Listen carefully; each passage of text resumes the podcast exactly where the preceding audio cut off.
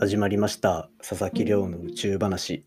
こちらのチャンネルでは天文学で博士号を取得した私が毎日最新の宇宙ニュースをお届けしております。この放送はグラオさんの提供でお送りしております。グラオさんどうもありがとうございます。冒頭で読んでるこちらのスポンサー枠についてはですねオンラインショップ天文屋で販売しております。興味がある方はぜひ概要欄のリンクからか Google で天文やスペースベースで検索してみてください。よろしくお願いいたします。ということでですね、今日は昨日に引き続きゲスト会をお送りさせていただきたいと思います。本日のゲストはですね、宇宙ビジネスメディア空畑編集長の中村さんです。よろしくお願いいたします。はい、よろしくお願いします。空畑の中村です。よろしくお願いします。昨日に引き続き、今日もよろしくお願いします。はい、お願いします。はい。では早速、まあ、昨日なんですけど、昨日はこう、いろいろ空畑どんなのなのかっていう、こう、空畑の歴史だったりとか、あとはこういう、こういうところに注目して記事書いてますよなんていう話させていただいたと思うんですけど、実際に今日は、最近どんな宇宙ビジネスのトピックとかが熱いと思ってるかどんなとこに注目してるかっていうのを、まあ、いくつか聞ければなと思うんですけど最近やっぱりどうでしょう？この空畑始めた頃に比べるとニュースとかで取り上げられる宇宙のネタって増えてませんか？そうですね。本当に宇宙ビジネスのネタも増えたし企業も増えてきたなってすごく思います。この4年間とかですかね。いやそうですよね。こう実際に僕はい、僕も宇宙の研究始めたの多分6年前とか7年前とかだったんですけど、うんうん、その時って多分そんなにそれこそ宇宙兄弟とかを読んでるからこそ読んでるから宇宙好きみたいな人がいたりしても、うんうん、一般のこうテレビ見てたりニュースで宇宙のニュースが流れるなんていうことはそんなになかった印象なんですよね。うん、なのでなんかこうすごいマイナーな研究してるなみたいな雰囲気が若干あった気もしてたんですけど、うんうん。はい、最近はむしろ宇宙の研究してたっていうとこう結構前のめりにいろいろ聞いてくれる方多いなっていう印象がでもやっぱそれを結構リアルな流れの中で宇宙ビジネスってそれもそれよりももっと速い流れで動いてきてると思うので、うん、そういう意味で言うと中村さんの実感してるスピード感って多分半端じゃないんだろうなっていうのを感じるんですけど。いや、本当にそれはすごく思いますね。あとやっぱ海外のスピード感の速さは驚かされますね。うん、もう資金調達も早ければ実際にこう技術の開発のこう進んでるスピード？まあちょっと主にスペース X が速すぎるっていうのはあるかもしれないんですけど。ちょっとあのスピードは半端じゃないなって思いながら見てます。確かに。空畑で取り上げるにもなんかなかなか追いつけないみたいなタイミングとかたまにあったりするんじゃないですか？そうです。あの、昔作った記事の更新、いつするっていうのはすごくありますね、スペース X に関してああ、そっか。あの、はい、業界マップっていうのを作ってて、それが2018年に作ってるんですけども、あの時っておそらくスペース X の話は、あの、ロケットのところしか書いてなかったと思うんですね。ああ、最初は。はい。今おそらくあの、通信衛星にも手を伸ばしているし、うん、あの、宇宙旅行の方にも結構、ガツま、前田さんの話は書いたかもしれないんですけど、ちょっと他にこうスペース X が手を伸ばしている領域があるので、そのあたりは間に合ってないですね、正直。いや、確かになかなか、なんか空畑の中の一本の記事ってそれこそかなり情報量がガッと詰まってる印象があるんですけど、うん、そうなるとやっぱあれを作り上げてる間にまたこうどんどん更新されてくるともうなんかこの時代だとどれを取り上げていいのか自分が中の編集長とかだったら大変だなってすごい思うんですよね。そうですね。スペース X は早いですね、まず本当に。早いですよね。まあ、そんな中で、じゃあ、はい、今、中村さん注目の宇宙ビジネストピックとかってなんか一つ挙げるとしたらどんなのあるとかってありますか？そうですね。ちょっとすごい直近だと、あの、若干こう、ゆ、ゆるい方向に振ってしまうんですけど、あの、こう宇宙で熟成させたワインを、あの、あ。見ました？ニュース。あの、12本ぐらい持って帰ってきていて、で、なんか、オークションにかけられるんですけど、推定1本1億円になるだろうみたいな話があって、まあそうすると、1億円ですか？宇宙でじそうなんですよ、そうなんですよ。でそうすると、いえっと、まあ、12本あげるので12億円になって、はいまあ、オークションで、まあ、そのくらい推定されてるから、なんかもう少し上がるのかなと思ったり、あとは、あの、オークション関連で言うと、あの、ブルーオリジンっていうあの、アマゾンの元 CEO のジェフ・ベソスさんが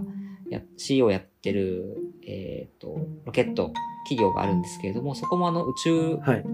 旅行というか、こう宇宙に行って帰ってくる、パラシュートで降りてくるっていう、えっと、席が、えっと、6人席なんですけど、1席余っていて、その1席がオークションで販売されるらしいんですね。うーでん。あの、同じぐらいのこう、宇宙旅、宇宙旅行みたいなところを、えーバージン・ギャラクティックっていう会社が2200万円とかで売ってるんですけど、はい。多分オークションにかけられるので、なんか2200万円どころじゃない金額が多分そこに突っ込まれるんだろうな、と、なんとなく予想して確かに、いて、確かに。なんかこう、だんだんこう宇宙がエンタメの場所として、皆さんがお金を、その、それこそお金持ちの方がお金を使える場所になってきているっていうのは、すごく、あの、本当に先週とかのニュースなんですけど、個人的には、なんかもっとこういうネタが広まって、あ、宇宙って意外とこう気軽にな、身軽に、身近になっていくんだなっていう風な、あの、はい思いを持ってくださる方が増えるといいなと思ってます。いや、まさにそうですね。なんか、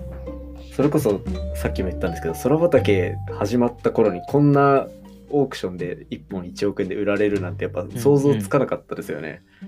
そうですね。あ、こんなにな、なんか結構その宇宙メダカとか、あの宇宙で育った桜みたいなところはこう、寄贈されるような印象があったんですけど、うんこうなんか販売ってなるとまたビジネスになるじゃないですか。で、確かに。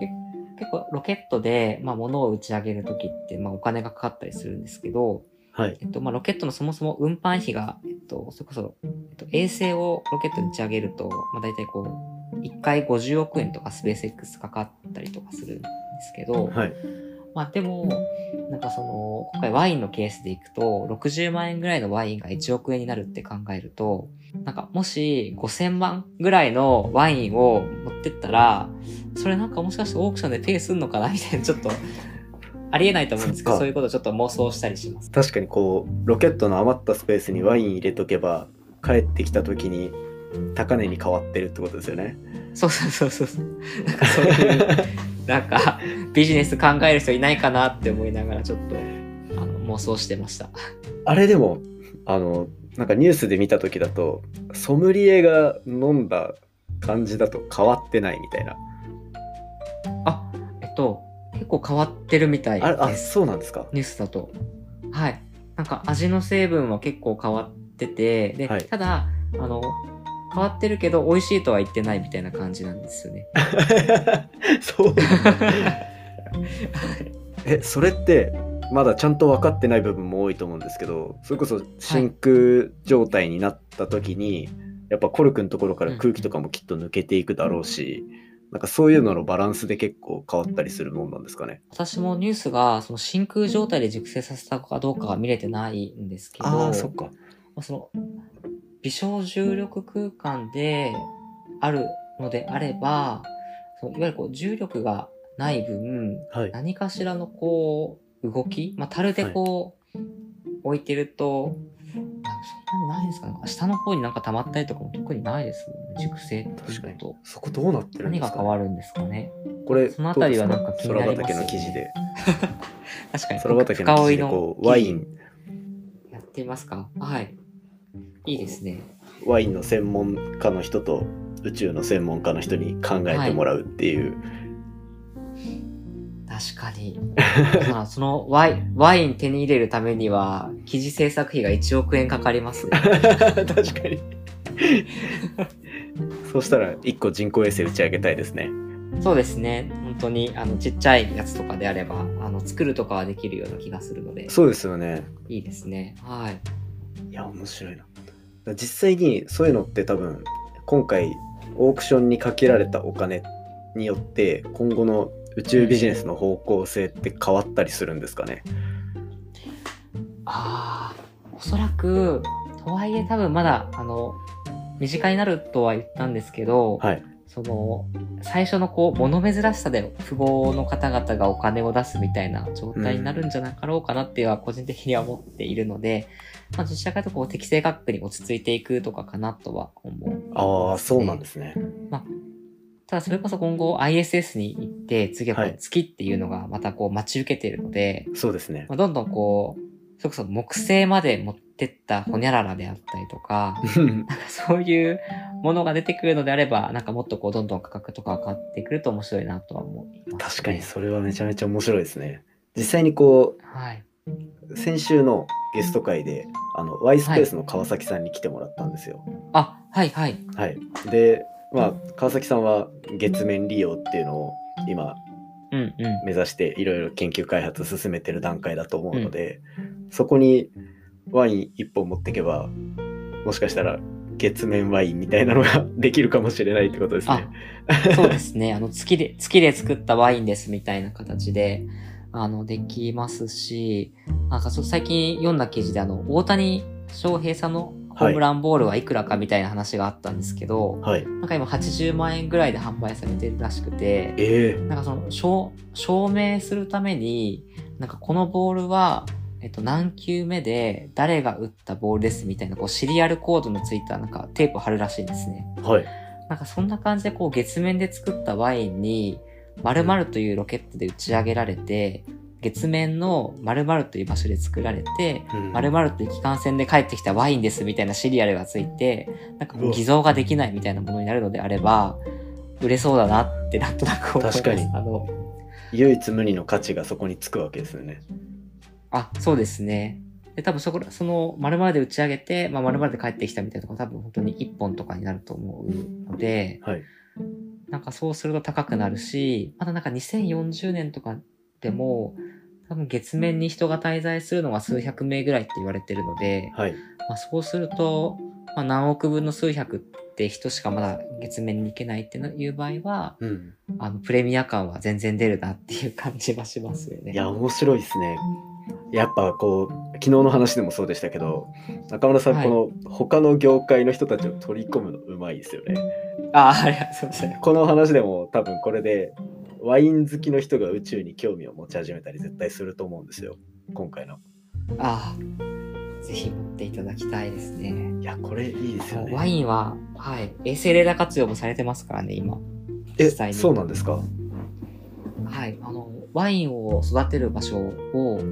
まあ日本でだとどこが適地なんだろうみたいなところとかは、はい今確か日本でされてたはずですね。それもすごいですね。やっぱ宇宙空間だからこそできるというか、宇宙空間のこの俯瞰した状態で見れるからこそ広げられるビジネスの幅って絶対ありますもんね。そうですね、本当に。その衛星データからこう地球を見てあげると、例えばヨーロッパのこの地方と日本でいうとこの地方がまあ気候とか地質の条件とか近いよねみたいなところを、まあ、あと標高データとかを見ながら、こう星データから見て、まあ、日本だと長野県がワイン育てたいってなった場合は長野県といっても広いので長野県のじゃあどの場所で育てるといい、えっと、ワインのためのブドウが育てられるのかみたいなところを調べてみるとかはい。なんかそういったところができるっていうのが、あの、面白いなと思います、それめっちゃ面白いね、やっぱり。なんか、その感覚が多分、自分はまだ、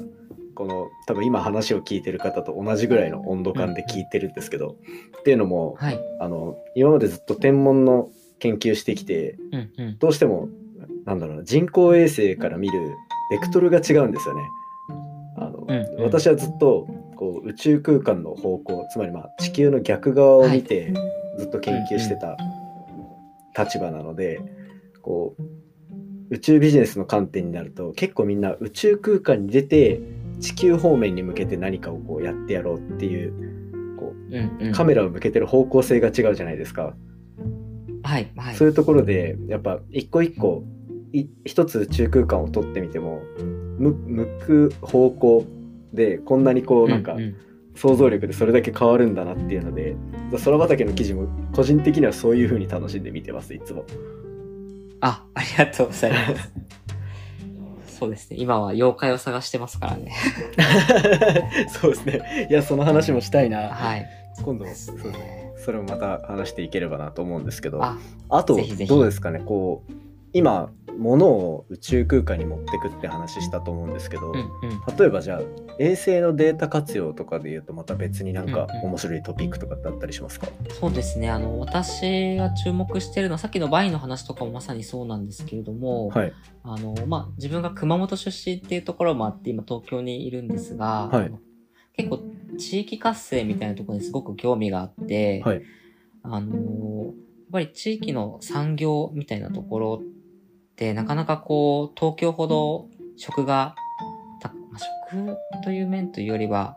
なんかこう、どうやってこう地方税みたいなところを稼ぐかみたいなところはな行政側考えますし、はい。まあ、産業としてもは働き口が増えることってすごくいいことだと思っていて、はい。なんかそういったところにこう衛星データ活用できないかなっていうところをよく考えてます、最近は。あ面白いで地方活性とはい。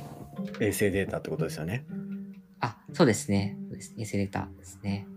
で、まあなんか副業とかでも、あの、面白いなと思っていて、実際に私もあの、東京で、あの、シェア畑っていうなんかサービスがあって、畑を借りたりとかもしてたんですけど、はいなんかこう、農業とかやってると、なんかちょっと面白かったりして、うんうんなんかこれ、なんか農業が趣味でやってる農業がお金稼ぎできるとなるとすごく面白いなって思った時に、はい例えばなんか土日とかに野菜を育てる人がこう、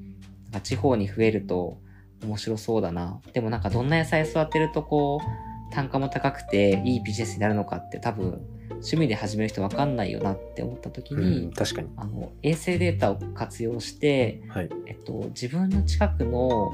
えっと、土地が余っていて、なんか一緒にこう育ててくれる、えっと、農家さんがお知り合いにいたりとか、はい。なんかこう一緒にこう農業一緒にやろうぜって言ってくれる仲間がいるみたいな人たちが、はい。その土地を例えば買った時、した時に、えっと、この土地ってじゃあ何が育てられるのっていうところを衛星データから見て、えっと、この土地と同じ気候条件で、えっと、土のまあ近い条件で言うと、えっと、あなたの町でこれを育てると多分一番いいかもよ、みたいなことを、まあ、衛星データと他のデータを組み合わせがレコメンドしてくれるってなると、はい実は、この土地では、まあ、無難にこう、育てやすい作物を育てるよりも、ちょっとチャレンジングだけど、この作物育ったらめっちゃ、副業でも、なんか少しいい、まあ月5万円ぐらいの小遣い稼ぎになるかもしれないよとか、コメント確かに。されると面白いなと思っていて、